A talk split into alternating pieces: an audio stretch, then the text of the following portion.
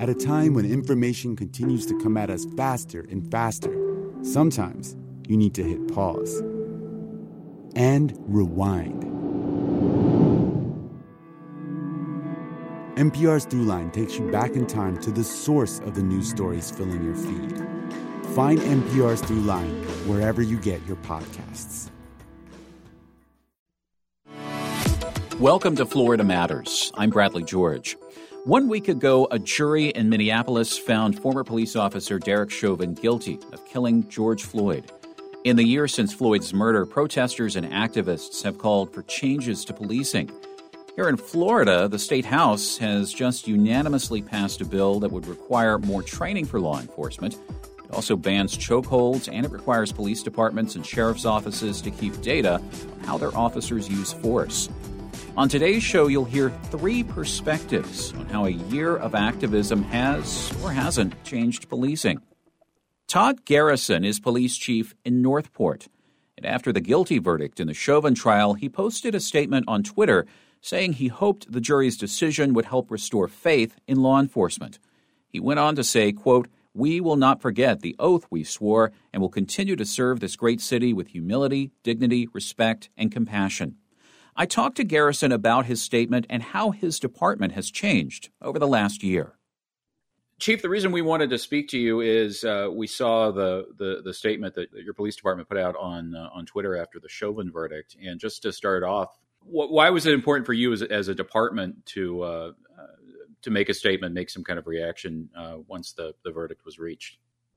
Well, initially, when this incident happened, I was one of the first in the area to also come out and uh, make a public statement. So I felt that it was important that as I watched things uh, progress over the last year, that it was important that upon the conclusion of this trial, that I came out and made a statement. And I wanted my community to know that we're listening and paying attention to what's going on around the world. How have you been listening to your your community over over the past year in terms of how you interact with uh, with them on a daily basis?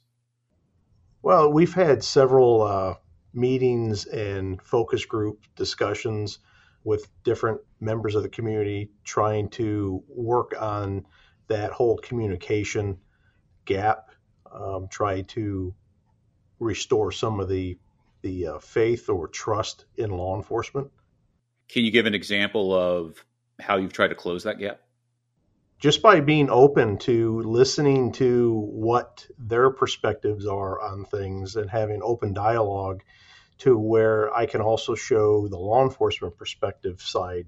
You know, just because something happens and it might look ugly doesn't necessarily mean it's the wrong thing. Um, and I think it's both sides need to understand that, have that understanding of why things happen and why they may look the way they do, but increasing that whole communication gap is is helping us here in our community, I think. Do you think it's made particularly with, with communities of color people of color do you think maybe it's it's shrunk that gap a little bit just in terms of being able to do that work and being able to reach out to people i can tell you from some of the feedback i've gotten from some of those groups is that yes by our interaction and our willingness to meet and have open dialogue and discussion it has helped the relationship here in in our community with our police department. How do you think that attitude has changed over just over your law enforcement career in terms of how police interact with with with the community? Do you think that it's uh, evolved in any significant way just in your your time as a law enforcement officer? Definitely think I'm I'm entering my 30th year in law enforcement. Um, you know, at, at, the early stages of my career, I had the whole Rodney King incident. Um, so I've seen, even in my time, it evolved tremendously as far as the focus on community oriented policing and and the way we interact and have dialogue with the community. I've seen it make great strides from when I've started. My Garrison family has been in the law enforcement business since 1925.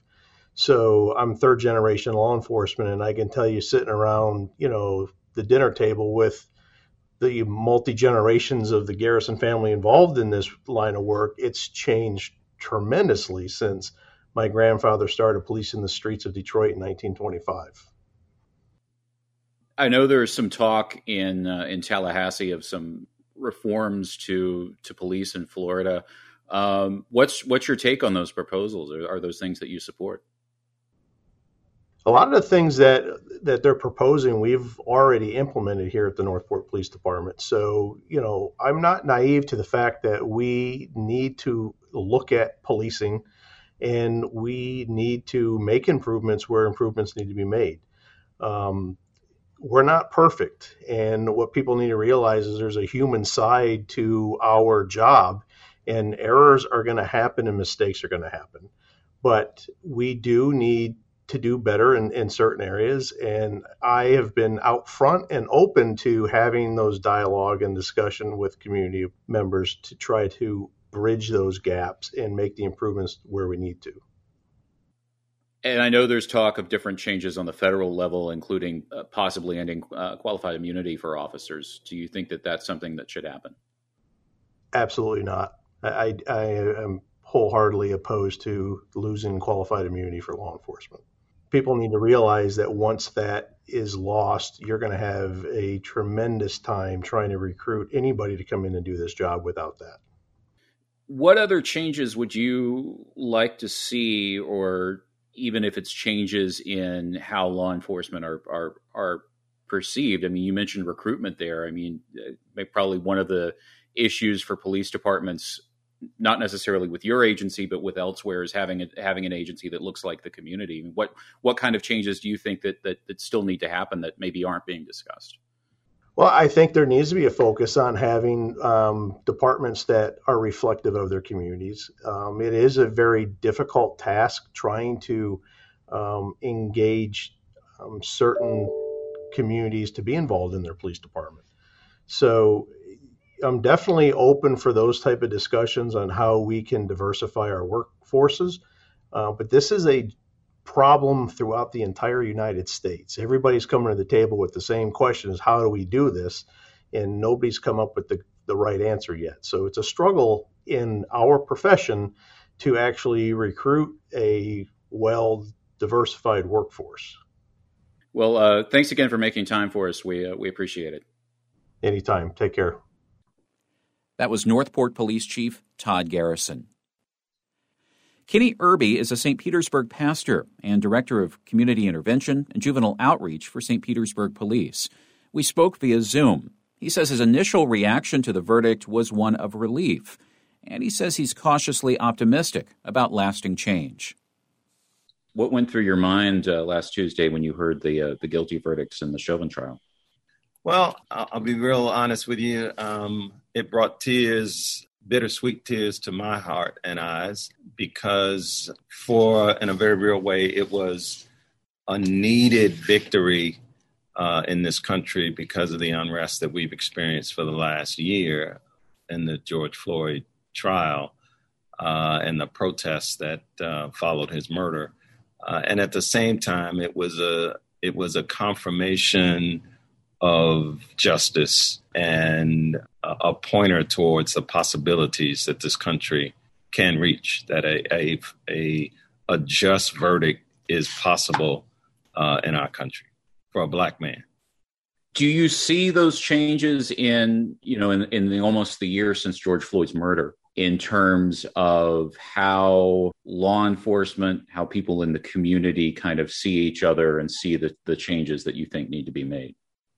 Yes, I think it it is a, a foreshadowing of, of great possibilities of, of transformative change in our legal system uh, and in, in this society at large in terms of challenging one of the most embedded um, structures of racism, uh, and that's the current model of, of policing uh, in Black and Brown communities. I was wondering if you could talk a little bit about your work in, in St. Petersburg and particularly with the police department. I wonder how has has that changed in any way over the past year?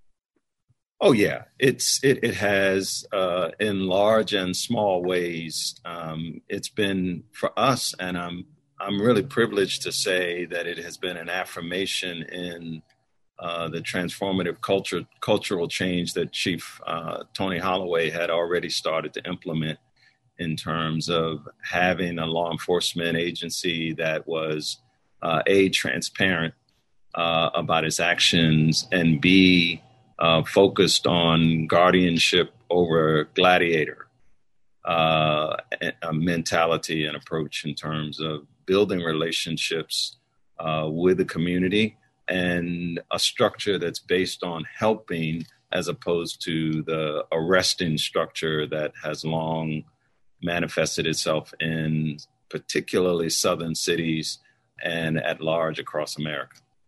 Thinking about that that community building that you talked about, are there any particular examples that come to mind where maybe the, the St. Pete Police Department you think has done a has done something exemplary over the past year in terms of doing that outreach, doing that community building? Well, in this particular period that we're talking about, since the since the summer of discontent um, and George Floyd's murder, we had already uh, began to envision and to attempt to uh, implement a program that focused on mental health challenges in our community.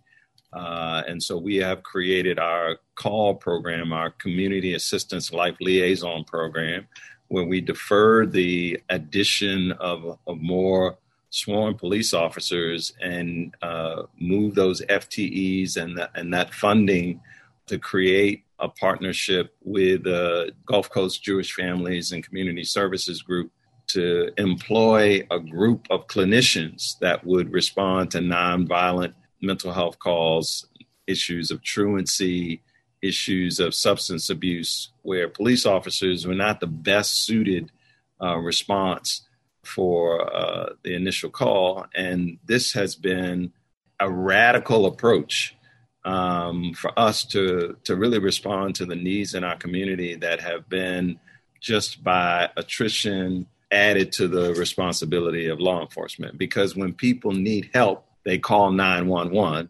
uh, and the police department has been historically tasked with responding to areas of need that they weren't most expert at. How do you think police uh, officers in St. Petersburg have responded to that kind of change? I think by and large, the rank and file and, and senior command staff have, have embraced it. And as in any other institution, there are elements of individuals that Chief Holloway uh, has been adamant about saying this might not be the place for you if you are not in alignment with the philosophy and the attitude of, of community servants as a primary role of law enforcement. I was listening to an interview the other day with the police chief in, in Bellevue, Washington, which is just outside Seattle, and he was talking about they're they're trying a similar approach as what you're doing in St. Petersburg. And something that he said is uh, when he was talking with city officials about this is if we're successful in this approach, you're going to see crime rates go up. And what he meant by that is people in black and brown communities are going to feel more comfortable about calling the police when they see crime than maybe they had been in the past when it had been more of a i think the the, the word you used was gladiator type situation with with law enforcement i wonder if you're getting to a point in st petersburg with the black and brown communities there where you can reach that point where maybe they feel more comfortable about calling the police when they do see crime in their community versus before when it was more of this kind of adversarial relationship with with law enforcement well yeah i mean but i don't think that there's a that that's a necessary corollary that crime rates will go up because more people are calling. I think the the goal for us is to to be efficient in our crime prevention as well as our crime response, uh, and the solving of cases. You know, does increase when the community responds uh, because they feel a trusting relationship with law enforcement. You know, a case in point, we've had our 14 homicides in the city, and they have been all cases that are not police involvement, police shootings, or police violence, or any kind of police brutality. This is the, the challenge we face in America, uh, where we have so many guns and the lack of a moral compass and efficient conflict resolution skills where instead of de-escalating and and talking through our issues, the resolution is to grab a firearm and uh, in in these cases in lives. And so these those are not law enforcement matters; those are societal matters. Um, what we've done is, and what we're doing is, every cadet come coming into the agency is being armed with education and exposure to understanding the complexity of the community and meeting people and uh, being given the responsibility that you shall be engaged with your community. It's not a, it's not an option. It is a requirement for effective uh, and thorough community law enforcement. What changes do you think still still need to be made, either at the city level, county level, state level? Well, I mean that's the that's the big issue. Uh, the biggest issue that that that I see as a civilian director in the in the police department in the chiefs unit, and what I've learned, uh, not only in these six years but over my time being involved with law enforcement for outreach purposes in a community, and previously as a journalist, um, is that we need to have greater clarity about law enforcement expectations and governmental oversight, uh, which is a term that you know nobody wants to have oversight anymore. You know, all of the deregulations of the last 20 years, um, I think, has hurt us in terms of having a, a national strategy around law enforcement and uh, response expectations. What's on your mind as we head toward not just the first anniversary of George Floyd's murder, but also what came after the summer of discontent, as you called it, the summer of protests and and calling out police and calling out other uh, predominantly white institutions for problems that have been going back decades, if not longer? Well, that's a big question. Um, you know, um, I um, as I said, I'm I'm cautiously optimistic uh, as a person of faith, as a pastor, you know, I do believe that the indomitable tenacity of the human spirit can overcome any challenge that's placed before us. Um, and I've seen I've seen more evidence. I'll phrase it this way: of progress. We're not where uh, we want to be, uh, but in this moment, I thank God that we're not where we used to be, and uh, we have some examples of accountability uh, coming out of the George Floyd case where fellow law enforcement uh, representatives were willing to testify based on the facts and human dignity.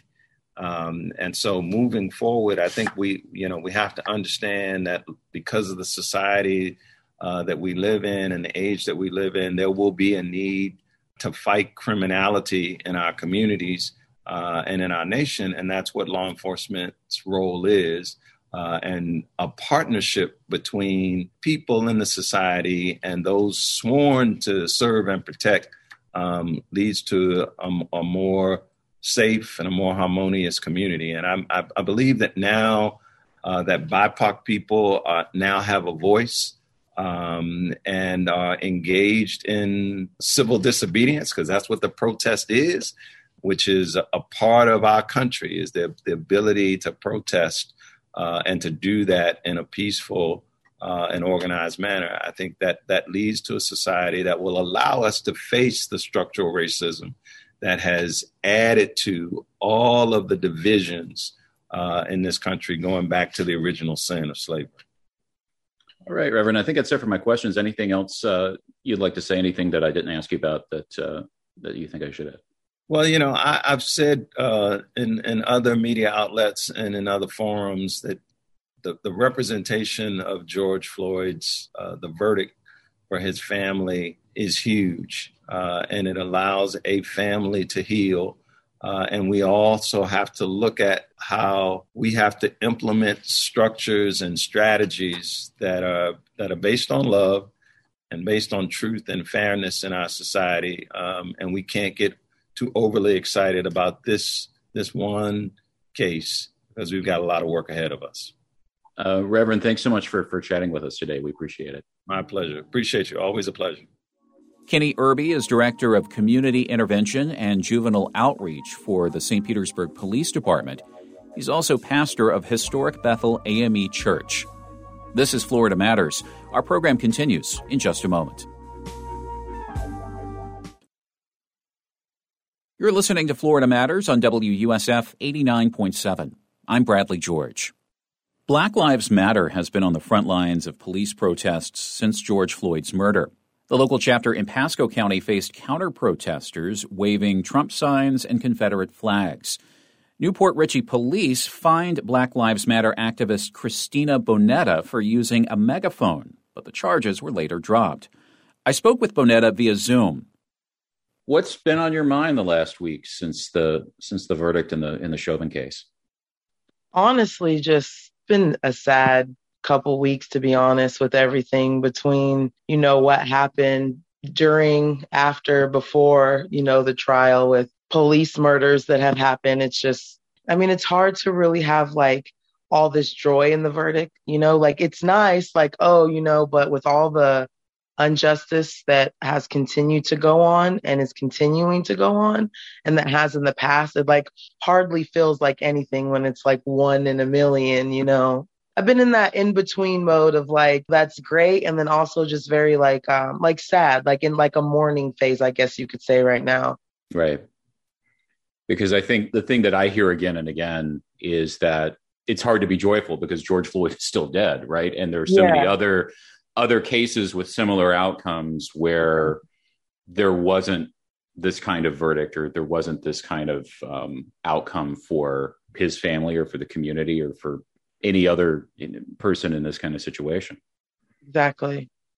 So just looking back over this this past year as there have been you know countless protests all over the country that started with george floyd's murder and it's continued on other issues on other police killings do you feel with your group with black lives matter and pasco if there's been any real kind of political impact in terms of the sheriff's department police departments county commission city council et cetera mm-hmm. responding to the black lives matter message and wanting to to make changes I will say with the police department themselves and the city council, like I have spoke with the city manager, Debbie Manns in New Port Richey, and we've have talked about certain things like implementing programs like cahoots and just a, a list of different things.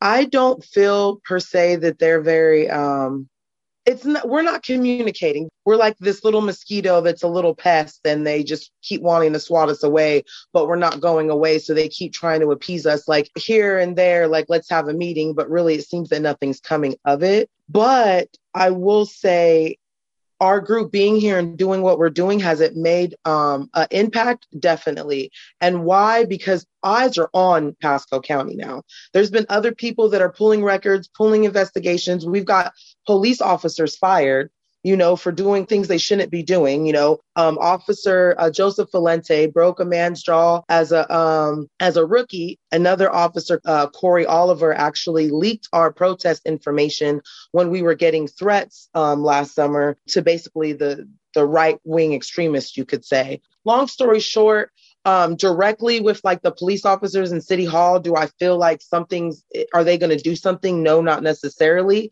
but the community is coming together and it's empowering them and people are starting to speak up you know um, different black women and black people in the community where there's not very many black people and they felt very alone here to come into the community and talk about their fears and how they feel so it almost makes you want to cry because we've built community that wasn't here, you know. And again, we've hardly been doing this for a year. We have a long ways to go, but from where Pasco was to where it can be, is major, but we are making community and we are trying to help the houseless and the mentally ill. And we are trying to do our best for the people and not just Black people, all people. There's more white people here anyway. So it's about community no matter what skin color you are, you know?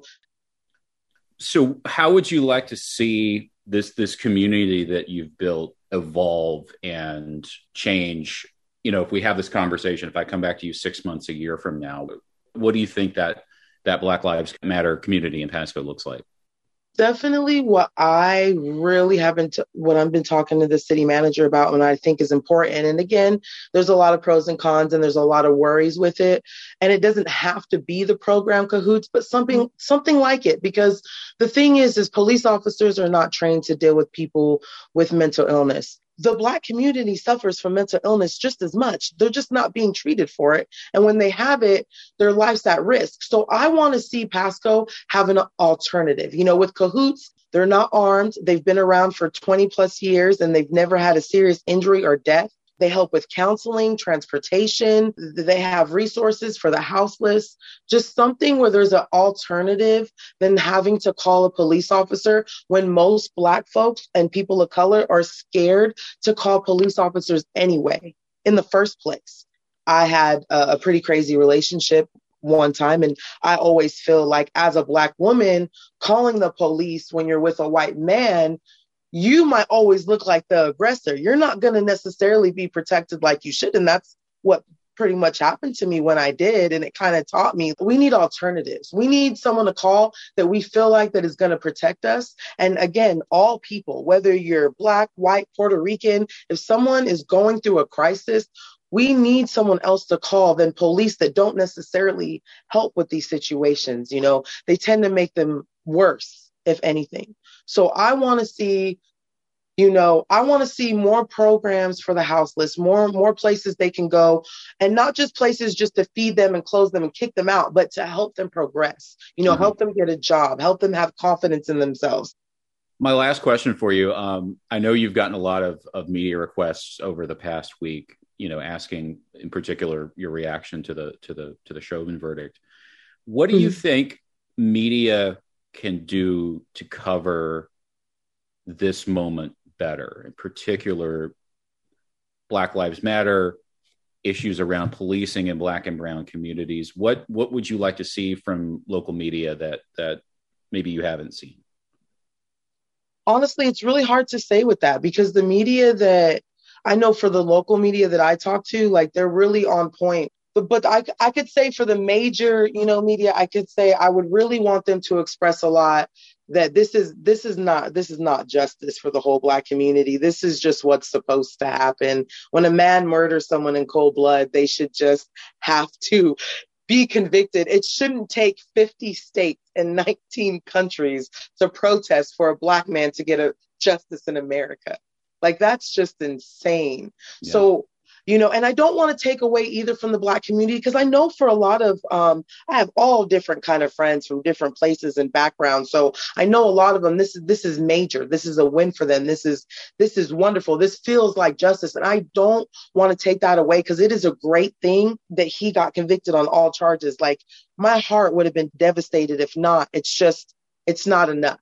Right. And it's obviously not enough because in the same week look what happened well, Christina, again, thank you so much um, for making time for us. And yeah, no, uh, thank you. I appreciate it. I'm sure we will uh, we'll talk again at some point. So yes, and I hope you enjoy the rest of your evening. I hope you do too. Take care. Thank you so much. Bye bye.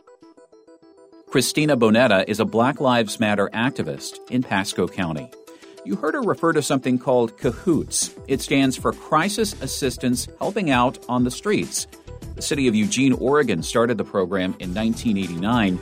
You can learn more about it at WUSFnews.org. That's Florida Matters for this week. Dinorah Prevost is our producer. I'm Bradley George. Thank you for listening.